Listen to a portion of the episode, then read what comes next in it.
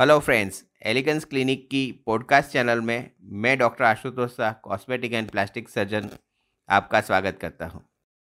आज का जो वीडियो है, वो है keloid excision with skin flap दोस्तों, आप जानते हैं कि कैलोइड एक शरीर का हाइपरट्रॉफिक रिस्पॉन्स है रिपेयर को।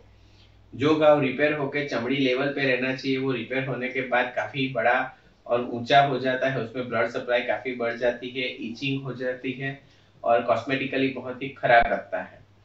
कैरोइड की सर्जरी काफ़ी लोग मना करते हैं, लेकिन अगर आप प्लास्टिक सर्जरी से इसका उपाय करते हैं तो कैरोइड वापस होने की संभावना कम हो जाती है। कैलोइड का सबसे मेन कारण है टेंशन जहाँ पे स्किन में टेंशन हो, वहाँ पे कैलोइड डेवलप होता है। अगर आप कैलोइड एक्सरसाइज करके चमड़ी को प्राइमरी सामने सामने बंद कर देते हैं तो टेंशन वापस से डेवलप होता है और कैलोइड वापस होता है। लेकिन अगर आप ये चमड़ी जब कैलोइड निकलने के बाद अगर डिफेक्ट है वो डिफेक्ट को किसी और पार्ट से कवर कर देते हैं तो वहाँ पे टेंशन नहीं बनता है और कैलोइड नहीं बनने की संभावनाएँ बढ़ जाती है। तो ऐसे में आप स्किन फ्लैप या स्किन ग्राफ्ट करके वो टेंशन को घटा सकते हैं।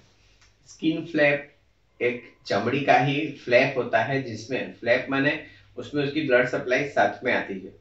तो ब्लड सप्लाई साथ में आने से उसका टिश्यू का जो फॉर्मेशन होता है, बहुत ही अच्छा होता है नॉर्मल चमड़ी जैसा होता है। तो ज़्यादातर कैरोइड के लिए हम जो फ्लैप लेते हैं, जैसे कि आपका ईयर कैरोइड है तो यहाँ की चमड़ी पीछे की जो होती है, वो हम यूज़ करते हैं। वैसे अलग अलग जगह की कैरोइड के लिए हमारे पास काफ़ी सारे प्लास्टिक सर्जरी में स्किन फ्लैप और उनकी डिज़ाइन डिवाइस की गई है।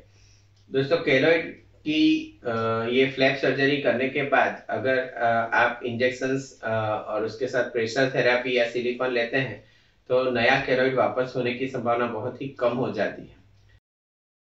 अगर आपको ये पॉडकास्ट अच्छा लगा तो आप इसे लाइक करें और फॉलो करें और हमें कांटेक्ट करने के लिए nine eight seven nine five four six eight zero five ये नंबर पे आप कॉल कर सकते हैं।